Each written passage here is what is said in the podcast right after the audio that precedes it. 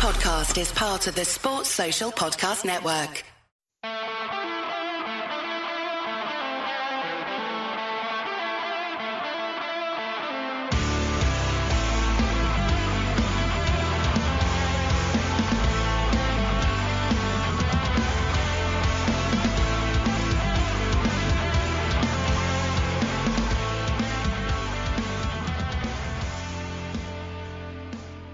What's good, boys and girls? Two Footed Podcast on Monday, the 17th of October, brought to you by EPLindex.com and our presenting sponsor, Liberty Shield. Liberty Shield is a VPN provider. A virtual privacy network allows you to go online, change your location, access things you're geo blocked from, while also keeping your data safe. Go to libertyshield.com, use the code EPL25, that's EPL25, to get 25% off at checkout. We're also brought to you by Home of Hopcroft, a giftware and homeware company located in Scotland but shipping worldwide. Check out homeofhopcroft.co.uk. And finally, do check out the EPL Index and Anfield Index shops, which you can find on Etsy. Use the codes EPL10 or RED10 to get 10% off at checkout. Do also remember to check out the EPL Roundtable podcast, which comes out on the EPL Roundtable feed. Just search EPL Roundtable in your podcast provider. And you will get Kevin DeVries and his gang every week. There is also the Tad Predictable, a Tad Predictable podcast hosted by Tadiwa, comes out on this feed late in the week before match days. He might have two this week, given it's a double match week. So keep an eye for that. Right, folks, we had a full slate of Premier League games starting Friday, ending yesterday. And the thing that stood out to me the most was that the standard of officiating in the Premier League is once again in the toilet. We saw some absolutely shocking decisions made by officials yesterday. And it was a little bit of a trend over the, the whole weekend. So let's start with Friday night Brentford 2, Brighton nil two goals for Ivan Toney. The first, a lovely backheel flick. The second, a penalty. But I have to say, Brighton were the better team here. David Raya made four unbelievably good saves. The last one of which from Lewis Dunk, Dunk might have been offside, but Raya didn't know. David Raya was sensational in the game. And, you know, you've got Brighton having 73% of the ball, 21 shots, seven on target, to seven shots and three on target from Brentford. Other than picking the ball out of the net twice, Robert Sanchez only made one save. Uh, whereas Raya was busy from minute one to minute 90. But this is a great win for Brentford, a, a win that they kind of needed at this point, having not won any of the last three games moves them up to ninth in the league. That's now 13 points from their 10 games played. Uh, they seem to be avoiding second season syndrome for now, and they're playing good football. They were they were quite strong defensively in this game, which I think was a necessity for them, considering how well Brighton moved the ball. Moises Caicedo was again the standout player for Brighton. He was absolutely sensational, the best player on the pitch for this game. And I just really can't see him being at Brighton from for much longer. Now the Enoch Mwepu retirement might mean that he has to stay till next summer, but there will definitely be bids coming for him in January. That kid is absolutely phenomenal. I'm really looking forward to seeing him at the World Cup up against the best allegedly that the world has to offer. Uh, for Brighton, they are seventh. That is now back to back defeats. They have not won yet under Roberto De Zerbi, but I'm confident that as the weeks go by, they will pick up results. That's too good of a team to go much longer without a victory.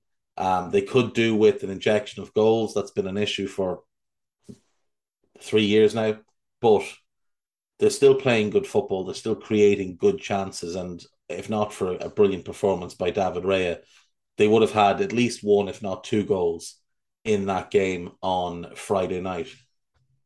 Moving into Saturday, then in the early kickoff, Leicester nil, Crystal Palace nil.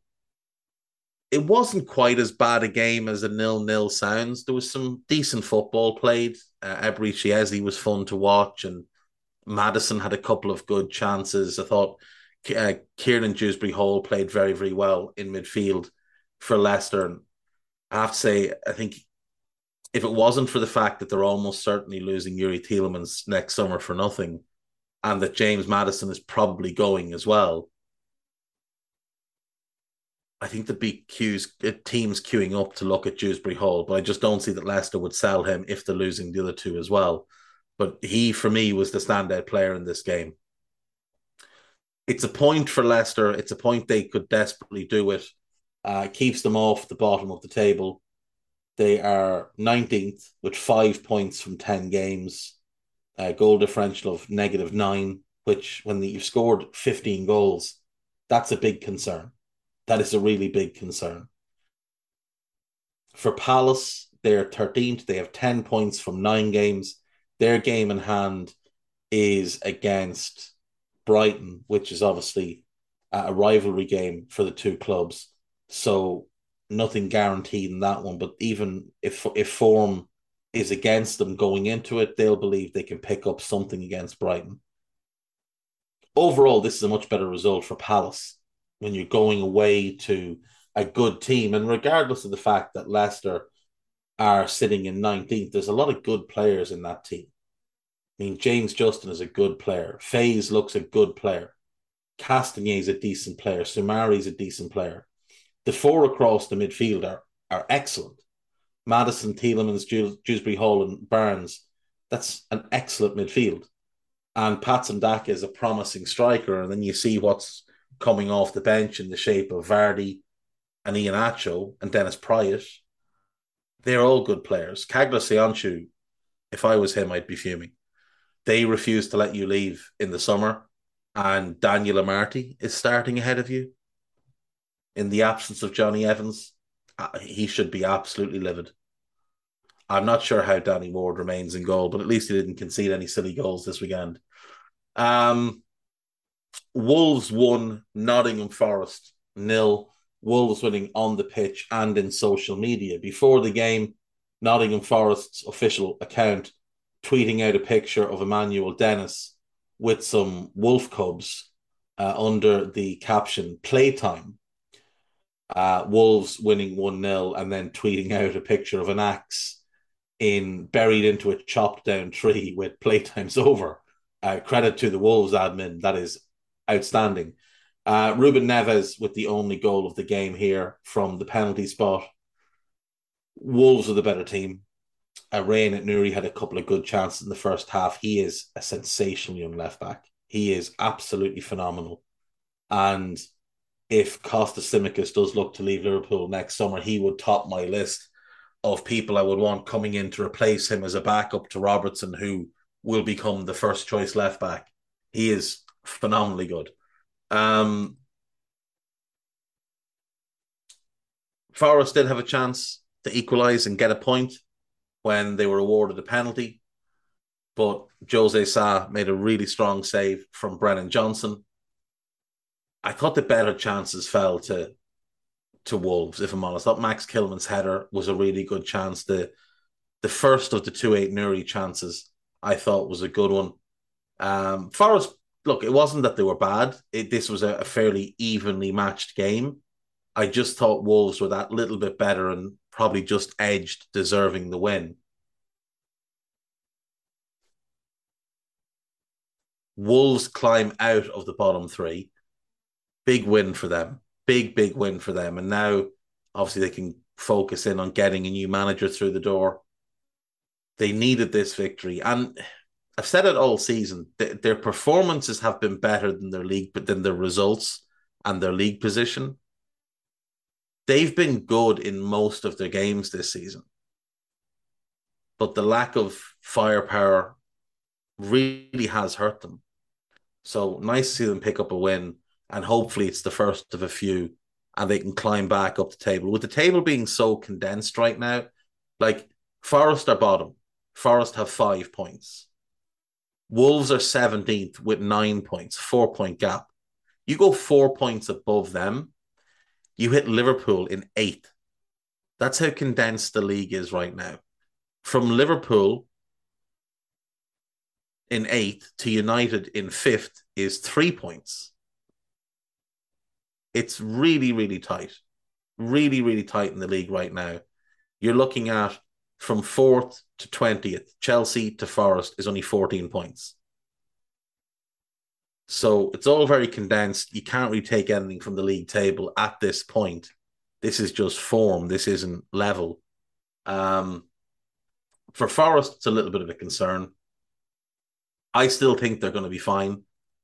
Now, I might be saying I think they'll be fine a week after they've been gated, but I do think they'll be okay. I think Cooper has enough about him. I think the players there are good enough, but he needs to stop playing Steve Cook because Steve Cook is a complete liability. He needs to stop playing him immediately. He is not good enough to play in the Premier League, has never been good enough to play in the Premier League. Um, moving on then, Fulham 2, Bournemouth 2. Bournemouth started this game brilliantly. An outstanding goal from Dominic Solanke. Lovely interplay between him and Philip Billing. He played it into the channel for Billing. He cut in off the left into the little channel for Billing. Billing with the cutback and Solanke with the first time half volley. Brilliant goal. Uh, Issa Diop equalised on 22 minutes with a powerful header from a set piece. But seven minutes later, Jefferson Lerma slotted home to give Bournemouth their advantage back. Fulham played well from that point. They had struggled to that point, but they did play well after this. They should have had a penalty. Tim Ream, I think it was Solanke he pulled back. No, it wasn't. It was Ryan Fredericks. Ryan Fredericks burst into the box and Tim Ream hooked his arm and pulled him back. It should have been a penalty. It wasn't given. But Fulham got a penalty on 52 minutes. I don't really understand what happened here, but I'm not arguing against the penalty. Jefferson Lerma was trying to defend Mitrovic at a set piece and was facing him and did have a hand on him. But then Mitrovic sort of wrapped his arms around Lerma and fell backwards and seemed to bring Lerma on top of him. But it may well be that it was Lerma's kind of grabbing and twisting that sent Mitrovic falling. It all seemed a bit messy. We, I didn't see a great replay of it. Uh, but penalty given, penalty scored. Mitrovic stepped up and nobody was going to doubt him from there. So uh, Bournemouth are 10th with 13 points from their 10 games, and Fulham are 11th with 12 points from their 10 games. So both of them will be really pleased with how their seasons have gone. Bournemouth will be absolutely thrilled with how their season has gone after the start that they had. Like, just consider their start of the season. So they beat Villa, then they get walloped by City. They get comfortably beaten by Arsenal, who you felt could have gone up a couple of gears. And then Liverpool pumped them 9 0 and Scott Parker says we'll get beaten again like this this season. And from there, Gary O'Neill comes in. They draw it home to Wolves. They beat Forest away. They draw away to Newcastle. They draw it home to Brentford. They beat Leicester and now draw with Fulham, unbeaten under Gary O'Neill. And surely, surely he's got to be considered as the permanent manager. Surely at this point, you don't want to risk making a change and it going catastrophically wrong. In his six games in charge, they've won two and drawn four. No defeats. Defensively, they've been really strong compared to the open door policy they seem to have under um, Scott Parker. I just don't know how you don't give it to him on a permanent basis. Like, what more can he do? 10 points from six games.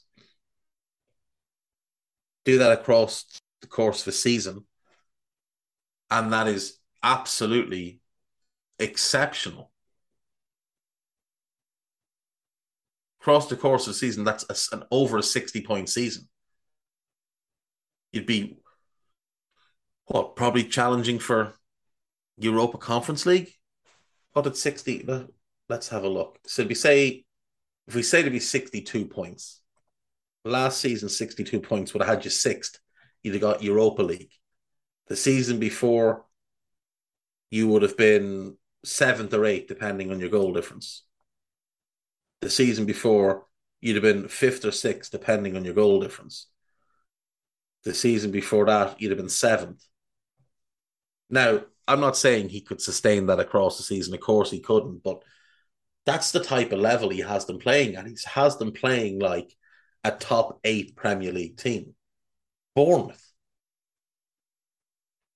And it's even more impressive given how bad they'd been before he took over. Fulham, no wins in the last three, only one win in the last five, and three defeats in that. But I, I thought there was really good fighting spirit to come back from behind twice in this game. Um, and they did have some opportunities that maybe they could have won the game, but all things considered, the, the draw was the fair result. Uh, the last of Saturday's games then was the most unwatchable of the weekend's games.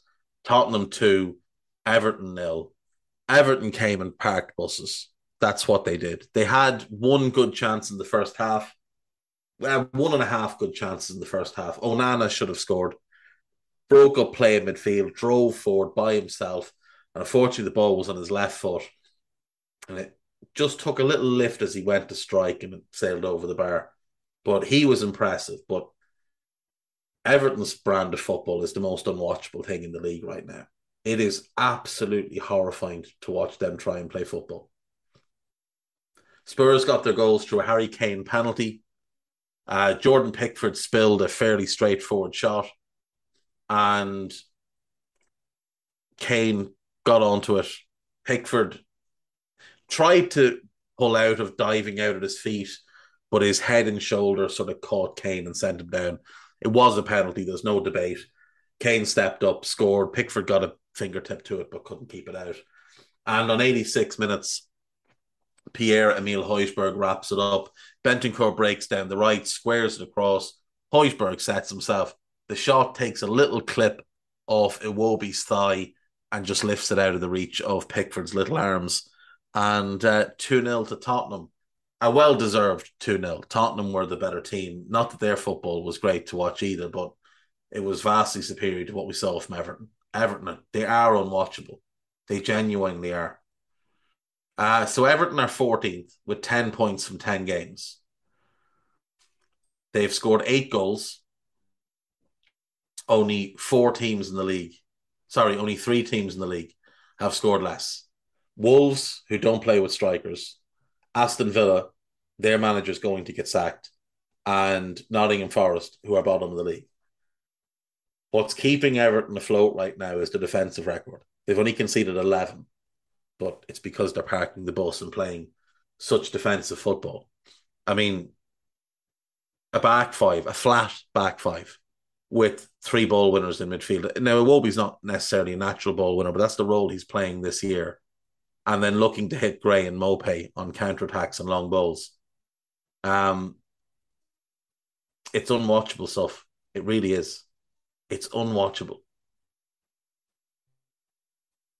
Tottenham are third in the league, 23 points, level on points at Manchester City, same goals conceded as City, but City have scored 11 goals more because they have a, a cyborg.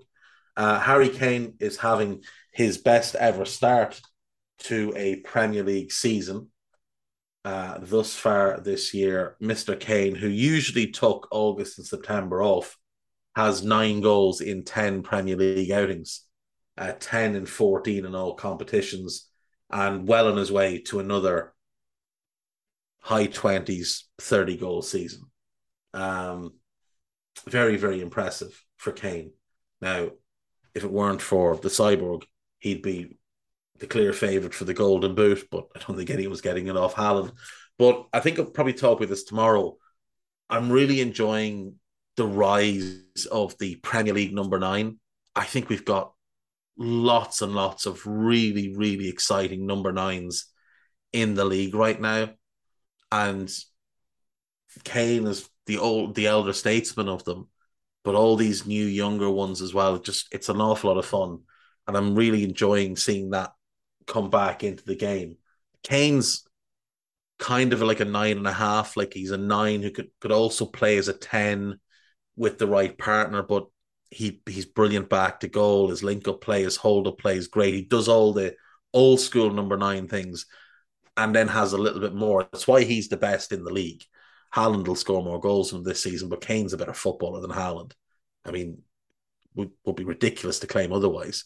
Kane is just a far more rounded footballer than Haaland. Um, yeah, I might talk about that tomorrow actually, because I've got some, I've got a lot of thoughts on it. Surprisingly, uh, unlike me to have thoughts on things. Um, yeah, good win for Spurs. Moving on, Sunday, five games on a Sunday because of European commitments. Southampton won, West Ham won. Southampton go 1 0 up through Romain Perraud on 20 A little bit of controversy about this one because as Kyle Walker Peters took his throw in in the lead up to the goal, his foot was clearly over the line, and it probably should have been given as a throw the other way. Uh, but it wasn't, and Perraud's shot took a little bit of a nick, I think, from the edge of the box and found its way past Fabianski, who prior to that had made a good save to keep West Ham level. Declan Rice would equalise on 64. Really nice goal really nicely worked goal and really good shot to finish it off. Um, West Ham were the better team in this game. There is absolutely no way to argue that. I thought Scamacca was brilliant, absolutely brilliant. Everything you would want in a number nine, he showed. And I think he could develop into maybe not a player who gets as many goals as Kane, but has that same type of all round game his link up play, the way he works the channels, how hard he works, how good he is at pressing, how well he reads the game, how good he is in the air, the absolute venom in his shot, the ball flies off his foot, and the way he improvises. There was a cross played to him, and it was kind of too high for a volley, but too low for a header. So he like threw a flying knee at it and nearly buried it in the top corner. I love this lad. I think he is sensational. I don't think he'll be at West Ham for much more than maybe this season and next. That's no disrespect to West Ham. I just he's destined for the very top. I love his attitude. I love the aggression he plays with. I think this West Ham team are going to be really, really fun. They're still figuring out some things. Uh, I think Moyes needs to figure out that his best goalkeeper isn't Fabianski. I think he needs to start putting Flynn Downes in midfield a bit more often. I did like seeing the back three, thought that was fun. And I'm curious to see if he'll stick with that once he gets uh, Zouma back and Aguerd back, because Kehrer, Zouma, Aguerd as a back three, that seems to work. Emerson is a natural wing back. Um, Coufal, they probably need to upgrade on him. Downes and Rice, and then Bowen and Scamacca with Paqueta kind of floating from behind and out to the left. You've also then got uh, Max Cornet when he comes back as another option. So it does seem to suit the players they have to play a back three if they can get a right wing back in January. That's the one flaw they don't have. I'm not a big fan of Emerson, but he's certainly better as a wing back than full back. Cresswell can also play as a wing back, played left side centre back in this one, and actually, to, to his credit, had a really good game, as did Ben Johnson on the other side. Um, for Southampton, it's it's a good result. It's a good point. Now, they are in the bottom three. They have eight points from their 18 games, from their 10 games, sorry. They had lost four in a row coming into this one, though. So turning it around is is really important right now, and that's a good point to get against a, a West Ham team that had found a little bit of form recently.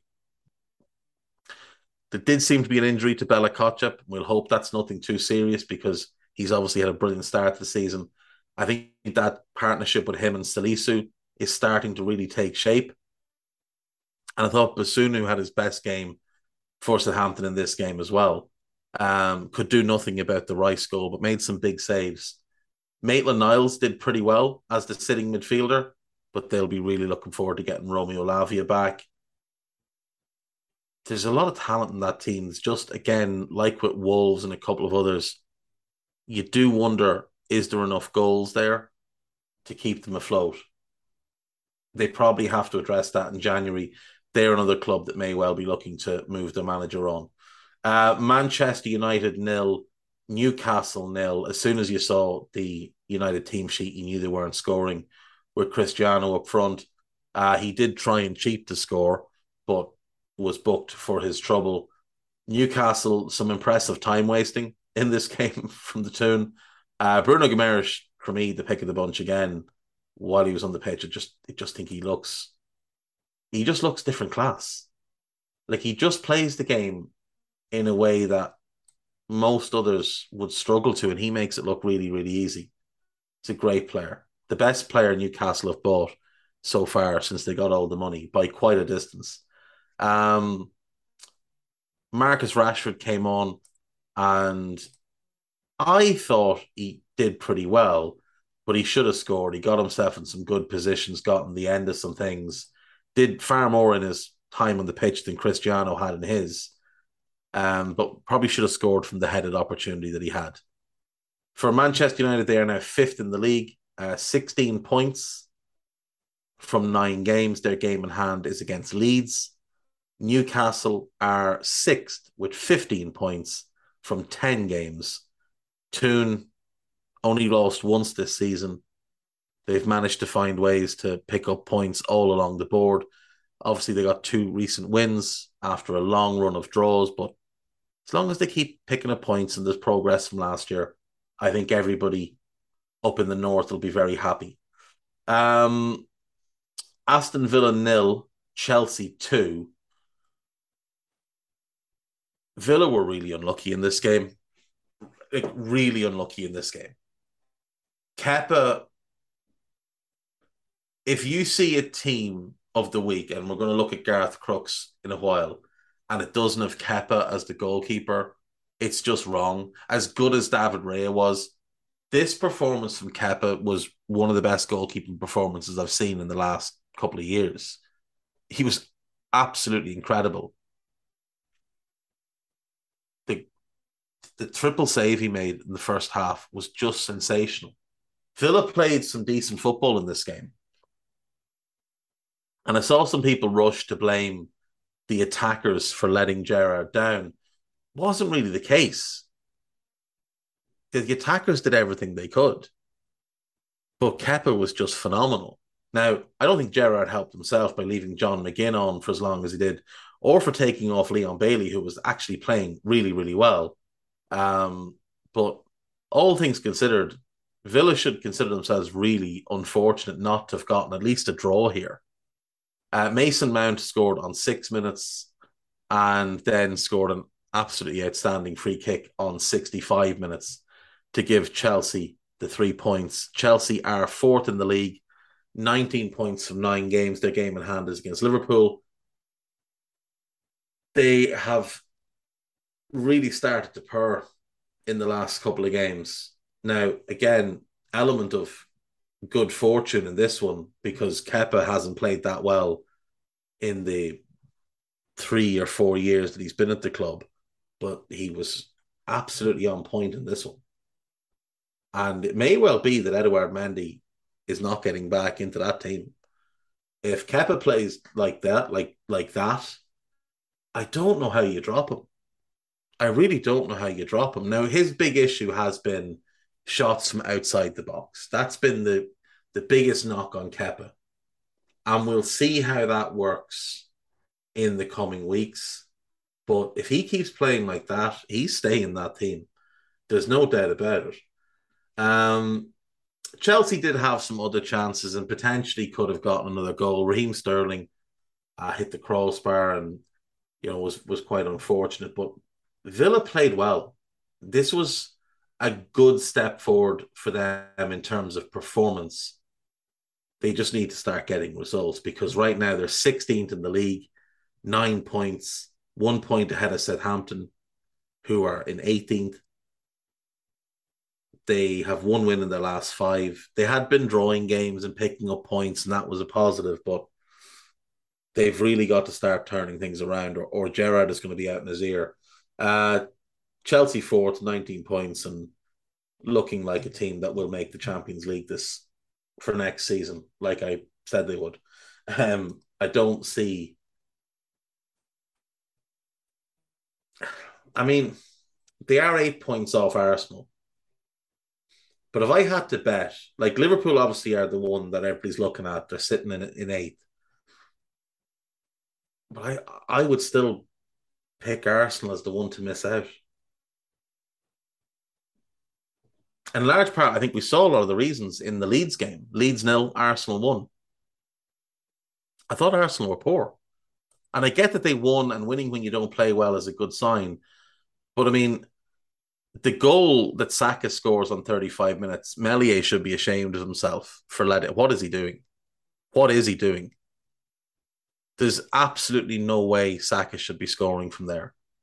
Um, the Bamford goal that was disallowed was a disgrace. He just uses his body. He doesn't push him. He just uses his body. He's just stronger than him. That goal should have counted. Bamford then misses a penalty. And then Gabriel gets sent off and Leeds get another penalty. And then they watch it on the replay and decide not to send him off and not to give a penalty. So what had happened was Bamford sort of ran up to him. There's, a, there's been a bit of a back and forth. Bamford runs up, gives him a little bit of a shove. Gabriel falls over. He kicks out at Bamford, and he does catch him. Now, even if you're saying it's not a penalty because Bamford initiated it, that's okay, but still a red card. He still kicked out on him. It's still violent conduct.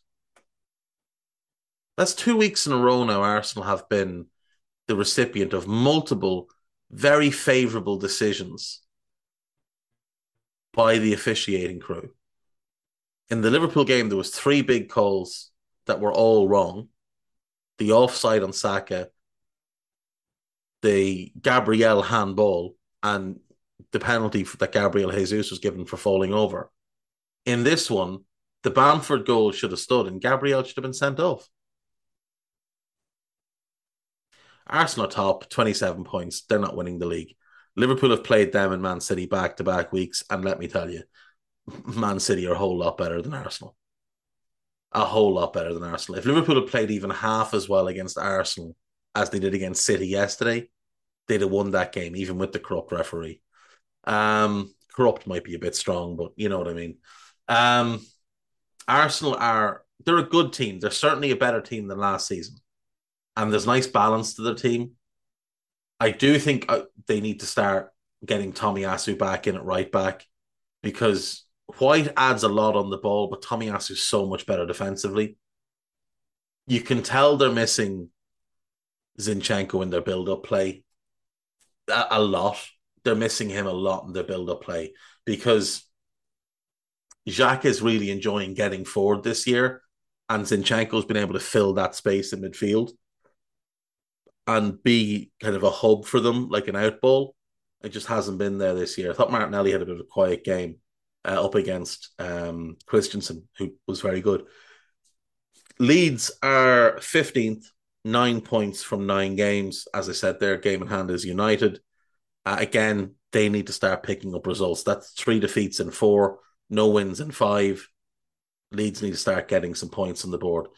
It's so tight down there that you know, you could see anyone from Everton, even though Palace are on the same points as Everton. I still think Everton, Leeds, Villa, Wolves, Southampton, Leicester, and Forest. You could see any of them ended up in that bottom three and staying there for a while.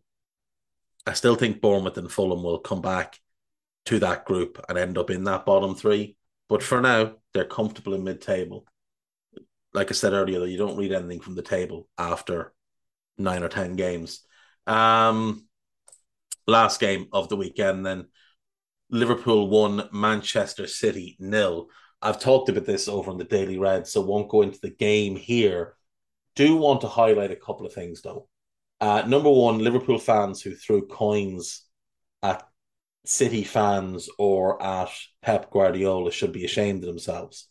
Now, it seems like the coin throwing was in response to some particularly vile chanting and singing from the Manchester City fans, uh, which is very, very disappointing to see.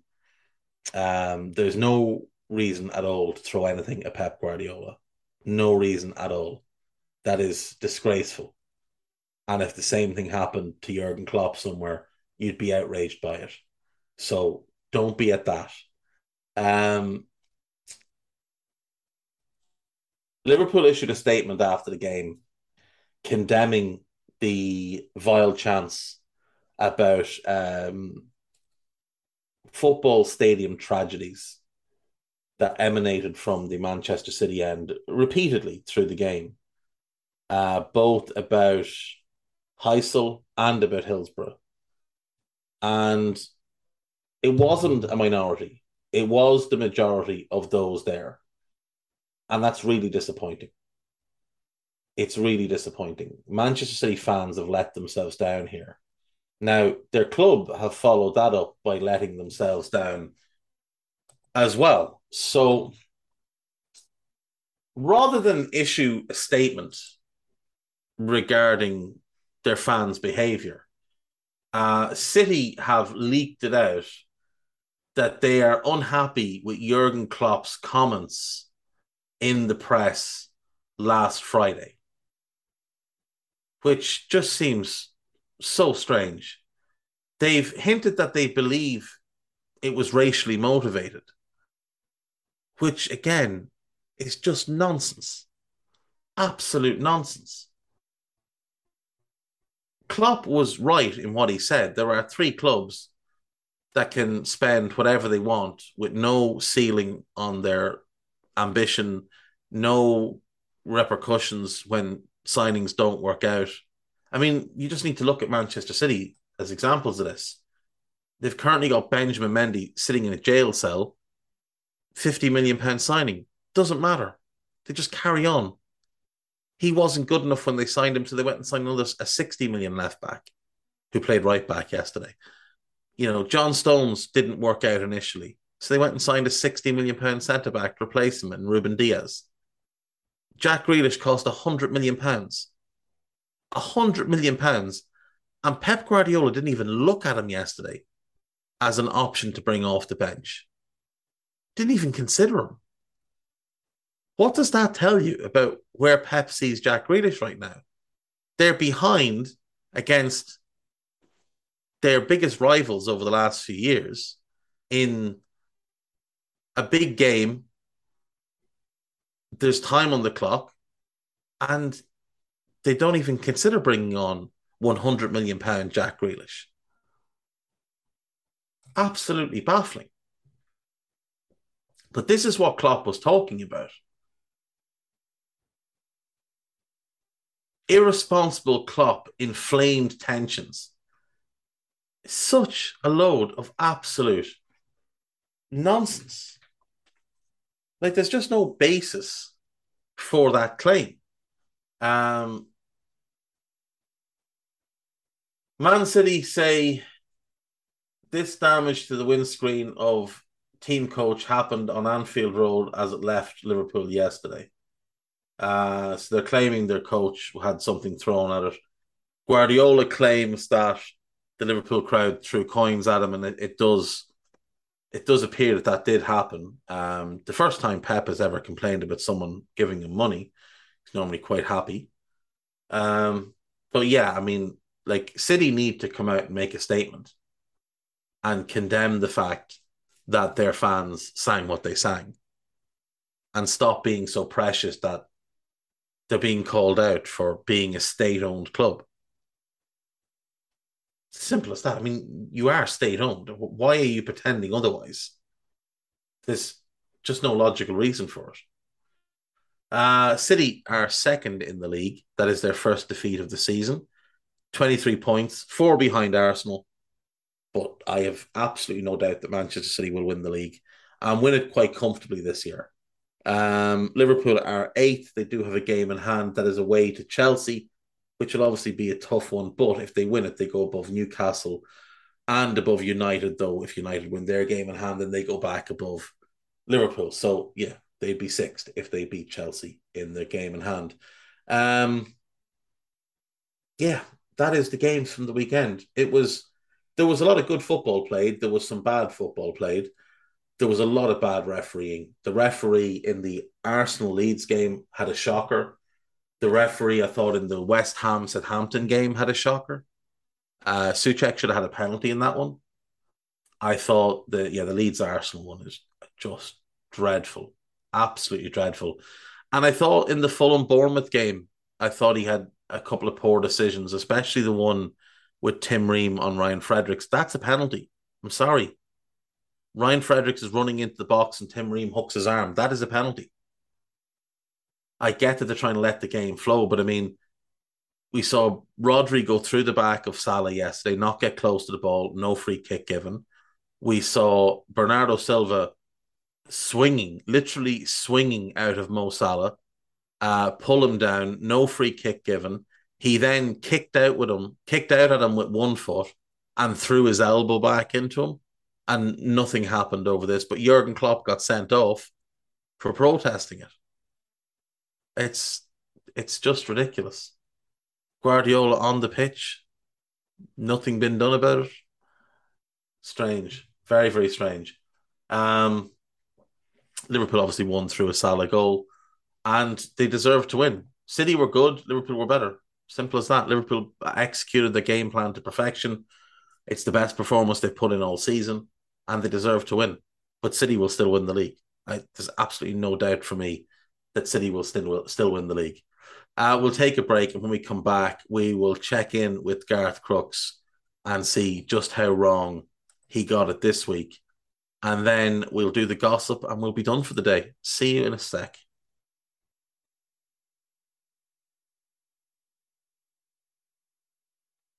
Right, welcome back. So, what has Garth given us this week? Well, he's wrong straight away. He's gone with Jose Sa at the goalkeeping position. Uh, he saved a penalty, but he was not the best goalkeeper of the weekend. Not even a little bit. David Raya was better, and Kepa was significantly better. So that's wrong. Um, he's gone with Lisandro Martinez at left back. Absolutely not. Absolutely not. Rayan Nuri left back without question. Thiago Silva didn't have a particularly good game. He got run ragged in that first half against Villa. So no. Joey Gomez, absolutely. And James Milner, I've no complaints. I thought James Milner was excellent yesterday. Uh, Mason Mount scored two, so he's in. Højbjerg scored, so he's in. And Saka scored, so he's in. Saka should not be in this team. Saka did not have a particularly good game. And then in attack, Solanke scored, Toney scored, Salah scored. Solanke, fine. Salah, fine. I Toney got two goals. I don't think I'd have him in my team of the week this week. I just don't think I'd have him in. Um, I'd argue against Toney Saka, but you could talk me into Toney. You couldn't talk me into Saka. And there's absolutely no way Martinez, Silva, or Jose Sa belong in this. Not even a little bit. Not even slightly. So those are absolute nonsense. I mean, Van Dijk was significantly better than Silva for a start. Um, you could put Marc Guehi in there. He had a good game for Palace. Max Kilman had a good game for Wolves. Like I said, Aït-Nouri at left back would be a no brainer for me off this weekend's games. Um, Tomiyasu, I would definitely consider. Yeah, he could play Kepa at centre back and maybe David Ray at left back and just keep Sa because at least they all played well. Uh, what's he said? Uh, Jordan Pickford has had a fantastic period for Everton recently, but his so why has Pickford even been mentioned? Like Pickford was awful against United for both United goals and bad here. Recently, I saw Mickey Gray, I think it was, say that Jordan Pickford was England's best goalkeeper since Gordon Banks. Like, what are we talking about? Peter Shilton, Ray Clemence, both of them vastly superior. David Seaman, vastly superior. Tim Flowers, Nigel Martyn, much better than than this fella. Joe Hart was better than Jordan Pickford. Jordan Pickford's the worst regular starting goalkeeper I can remember England having. He, him and Paul Robinson. And Paul Robinson, I think, was better. Chris Wood was also better than Jordan Pickford. Ian Walker got a couple of caps. I don't think he was ever really first choice. I put him on the same level as Pickford. So this is a nonsense. He did make a penalty save. Sa, he did make a penalty save, but Kepa was the best goalkeeper of the weekend. Um, Milner, yeah, uh, no problem at all. He was really, really good. Gomez was excellent. Silva just didn't play well. This is brilliant, though. Thiago Silva, on the other hand, is not just a top class defender, but he's having to mentor Kalidou Koulibaly and Trevoh Chalobah in the process. Kalidou Koulibaly is 31 years of age. He's not being mentored. It's absolute nonsense. Absolute nonsense. He's head and shoulders above anyone in the Chelsea backline. It's just garbage. The man doesn't watch football. And picking Martinez is just hilarious. Absolutely hilarious. Um, no issue with Mount. Fine with, with Højbjerg.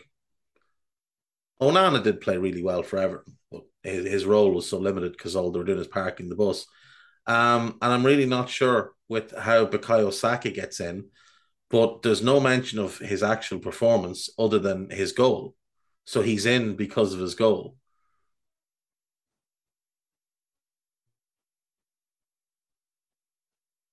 He does make a good point here. Um,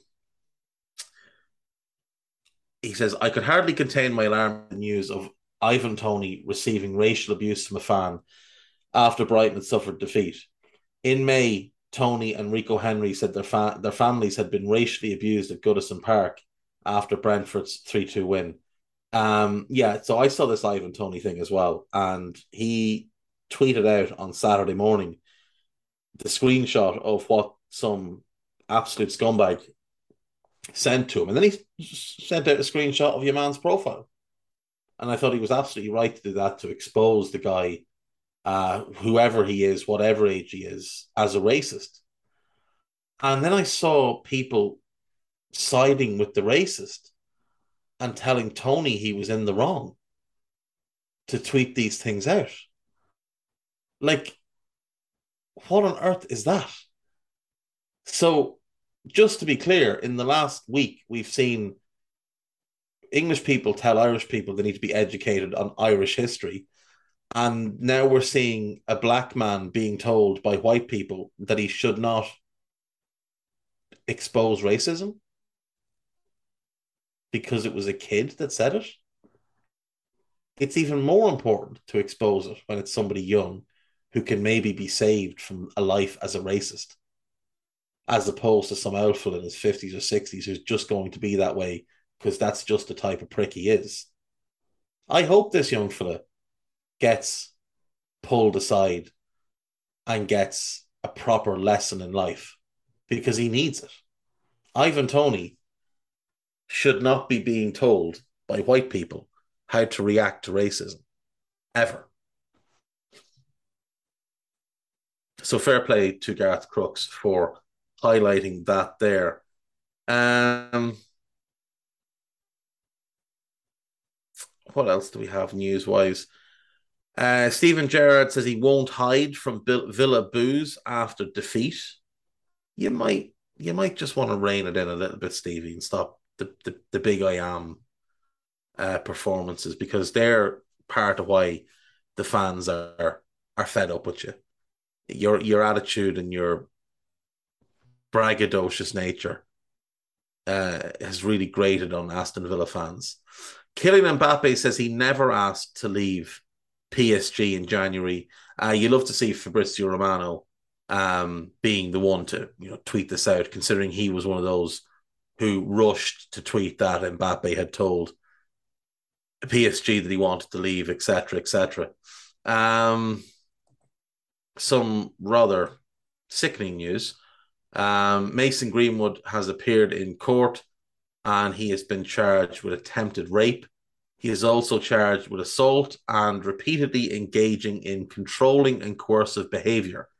His arrest in January came amid allegations surrounding images and videos that emerged online. The Ford from Bowdon spoke only to confirm his name, date of birth, and to address and sorry, name, date of birth, and address at Manchester and Salford Magistrates Court. Proceedings were then adjourned by District Judge Mark Hadfield, who said a decision would be made on the footballer's bail arrangements later. Greenwood has been on bail since January, but was rearrested in Trafford on Saturday for an alleged breach of the conditions. So, I don't know if anyone saw this on social media, but there were some United fans, not all, not even a large portion, but there are a group of United fans who continue to tweet stuff in support of Mason Greenwood and pronounce his innocence and say that they can't wait to have him back in the team. And then they were tweeting out screenshots showing that Greenwood and his ex partner, who is the, the woman involved in this case, are following each other again on social media. Now, I don't know that they ever unfollowed each other. I just know that they are now following each other. And uh, that is a breach of his bail conditions, one of which was to not have any contact with the victim. So while United fans were celebrating this, what they were actually doing was drawing police attention to the fact that Mason Greenwood had breached the terms of his bail. Um, the the controlling and coercive behavior relates to a period between November 2018 and October 2022. Like, what age is Mason Greenwood? Is he 21? Mason Greenwood. He's 21. He's 21. He'll be, he's just turned 21 as well which means that in November of 2018, he was 17 years of age and he was engaging in controlling and coercive behavior. And the thing is, even if this goes to court and he's found not guilty on, say, the more serious charges, his football career is irreparably damaged, regardless, because there's video evidence there's audio evidence, there's photographic evidence of what Mason Greenwood did. And it, there's no coming back from what he's done. Like, there's another case obviously going on that I think most people are aware of it. Um, most people are aware of who the player is, involved is. And you're seeing the same type of support for him from fans of that club as you're seeing from certain United fans for Greenwood. So this is not just a thing about United fans. I, I thankfully haven't yet seen any City fans try and protect Benjamin Mendy, but I, am hopeful that the sheer scale of the allegations against Mendy would mean that anybody who's even considering defending him would just wind their neck in. But Stop defending Mason Greenwood. He does not deserve your defense. This is a pattern of behavior from him that dates back to when he was 17 years of age. 17. And here's the other thing.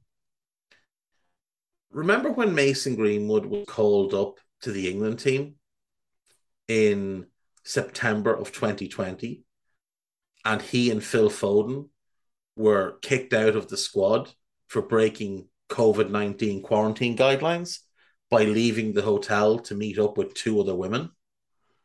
Mason Greenwood was in a relationship with this girl who he's charged with attempted rape and assault and all this other things against.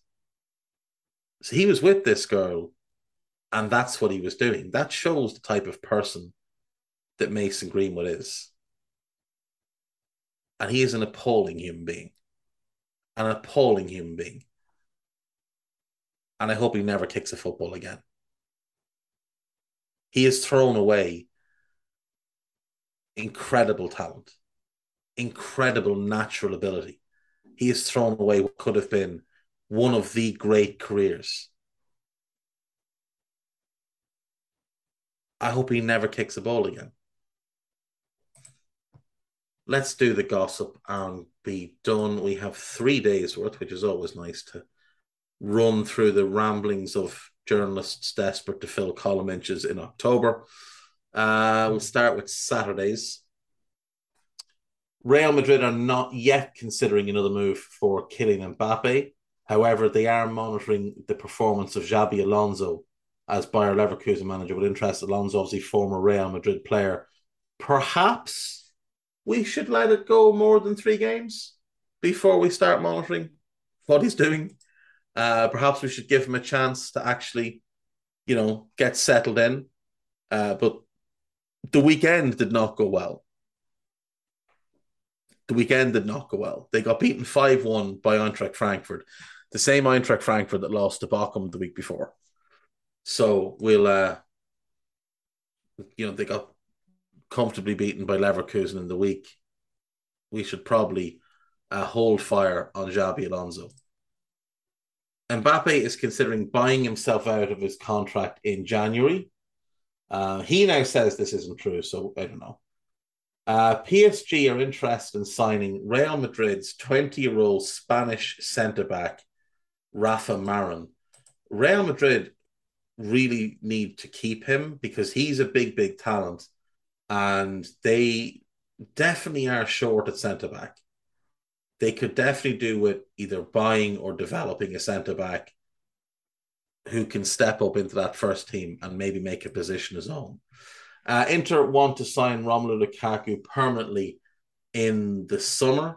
I would imagine Chelsea will be more than happy to facilitate such a thing. Um, the only thing that makes me think this story isn't through is that he's only played three games. He's he's barely kicked a ball for um, for Inter because he's been injured. So when is he what is he doing to show them that he's worth buying? You know, he's played 227 minutes since joining.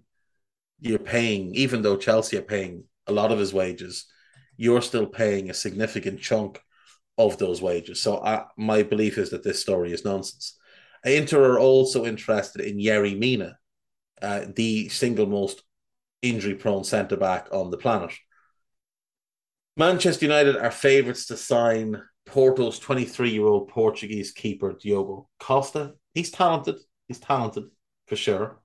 Uh, United will activate an extension in Diogo Dalot's contract. It's not an extension, it's an additional year. Uh, Newcastle United want to agree a long term contract with Bruno Guimaraes. That is probably the smartest thing they could do. Arsenal would be forced to pay more for Mykhailo Mudryk in January if Shakhtar progress in the Champions League, and Shakhtar are looking pretty good in the Champions League, it must be said. Tottenham plan to open contract talks with Antonio Conte next month. I always find this funny. We're midway through this month. Why would you wait? If you're planning to open talks, just sit down and talk to them.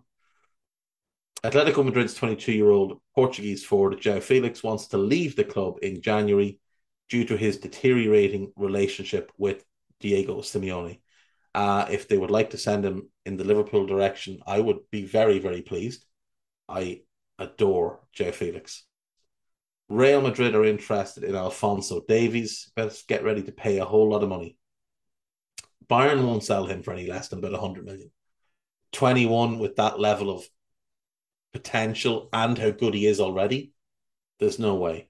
Manchester United could be among the clubs ready, ready to offer Felix a move away from Atletico Madrid. He'd be a horrible fit at United. He'd be a horrible fit with how they're playing. Uh, Marko Arnautovic turned down Manchester United, according to his agent. I don't believe that. I think United pulled out that deal because the fans went bananas about it. Um, Belgium defender Wout Faes says he turned down an offer from Chelsea. No, you didn't.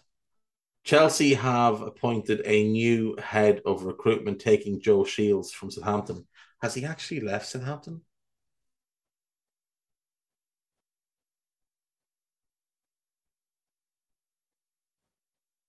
Yes, he has. He has. Ralph Hasenhüttl has confirmed it. Hasenhüttl says it's no big, not not a big loss. Um, I don't know. Manchester City are among the clubs competing to sign 16 year old Ireland centre back Sam Curtis, who plays for St. Patrick's, St. Patrick's Athletic. Uh, very, very talented player who is part of a really exciting young crop of, of Irish players, especially defenders. There's a really, really exciting crop coming through. Kind of there, some of them are already through, like you're looking at the likes of Nathan Collins.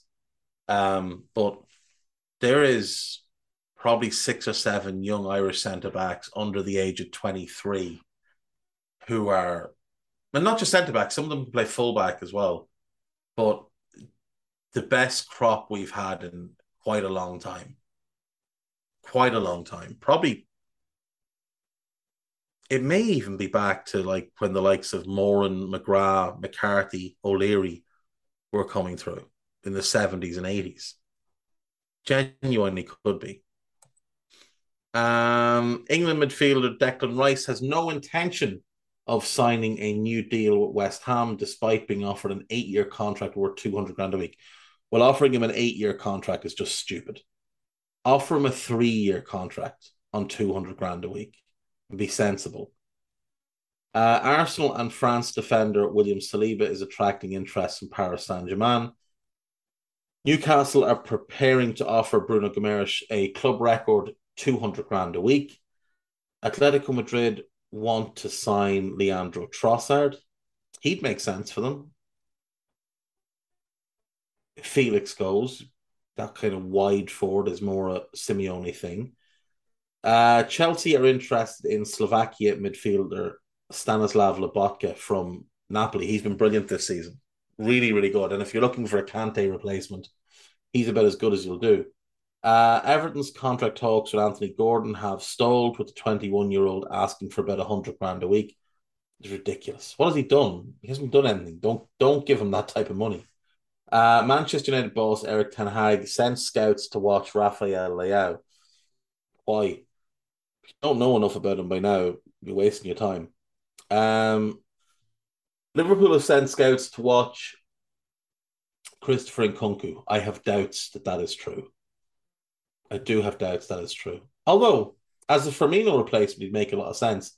But Liverpool won't be able to afford him because they've got to fix the midfield next summer. Um, Liverpool have also joined the race to sign Frenkie de Jong. Um, Frenkie now wanting out, having refused to leave in the summer, is quite funny. But maybe it just says more about the fact that he just didn't want to go to Manchester United. Uh, De Jong says Barcelona have put pressure on him to leave, at Manchester United trying to sign him in the summer. United and PSG have inquired about Lautaro Martinez. It doesn't really make sense for PSG. Could work as he could work at United. He could work at United for sure. Steven Gerrard has told Aston Villa to accept a permanent offer for Bertrand Traore. Uh, Villa might hold off on that before they decide if they're keeping Steven Gerrard as manager. Brentford are set to compete with Tottenham for Sunderland's English left back Dennis Cirkin. Brentford would make a lot of sense for him. They need a backup left wing back or left back, and he would fit the bill. Um, Sean Dyche has sent former assistant Ian Woan to watch Premier League clubs who may soon be on the lookout for a new manager, such as Nottingham Forest and Leicester. I hope he's paying him. I do hope he's paying him. Are we sure Ian Ian Moan wasn't just going to football matches? Like he lives in Nottingham. Leicester's not that far away. Are we sure he wasn't just going to football matches because he enjoys football? That doesn't seem like it, it's true. It seems like nonsense. Uh, lastly, then, Newcastle boss Eddie Howe has ruled out signing Cristiano uh, because of his age and the fact that he's not very good anymore. Magpie striker Alexander Isak is set to be out until after the World Cup following a setback in his recovery from a thigh injury. Am I right in thinking Sweden didn't qualify for the World Cup, did they? I don't think they did. 2022 World Cup. I'm almost certain Sweden didn't qualify, but I'll check anyway. Um,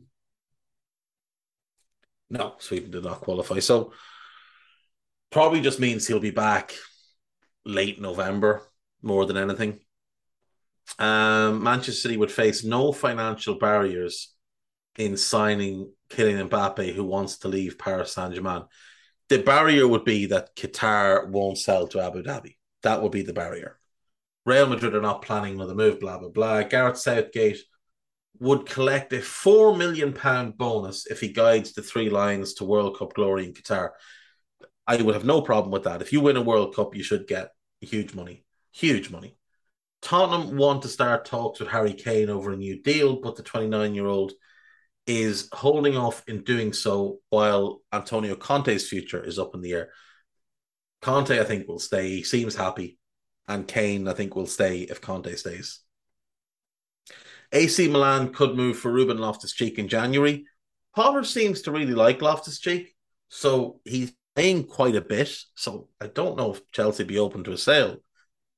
Leandro Bonucci, sorry, Leonardo Bonucci, Leandro, Leonardo Bonucci has been linked with a move to Tottenham after asking to be sold in the January transfer window. I don't think he has been asked to be sold.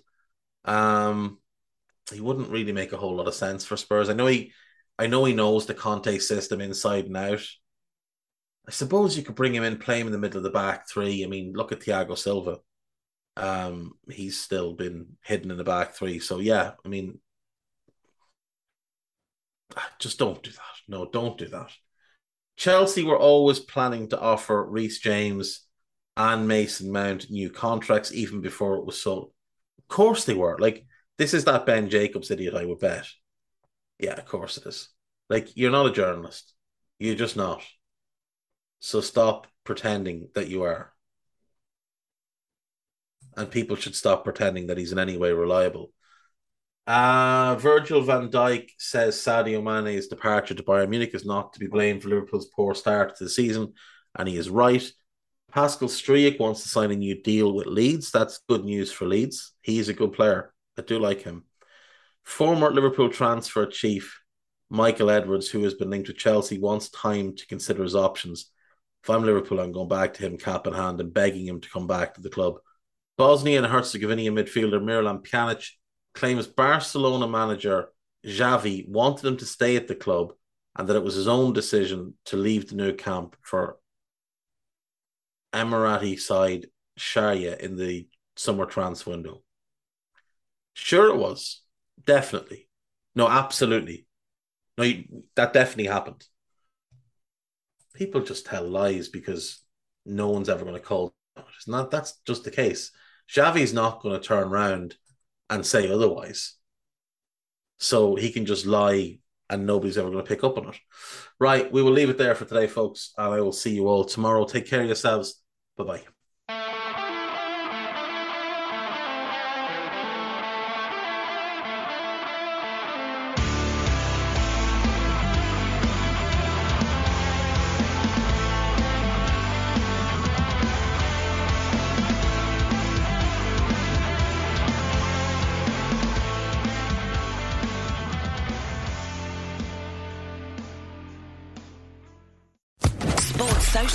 Podcast Network.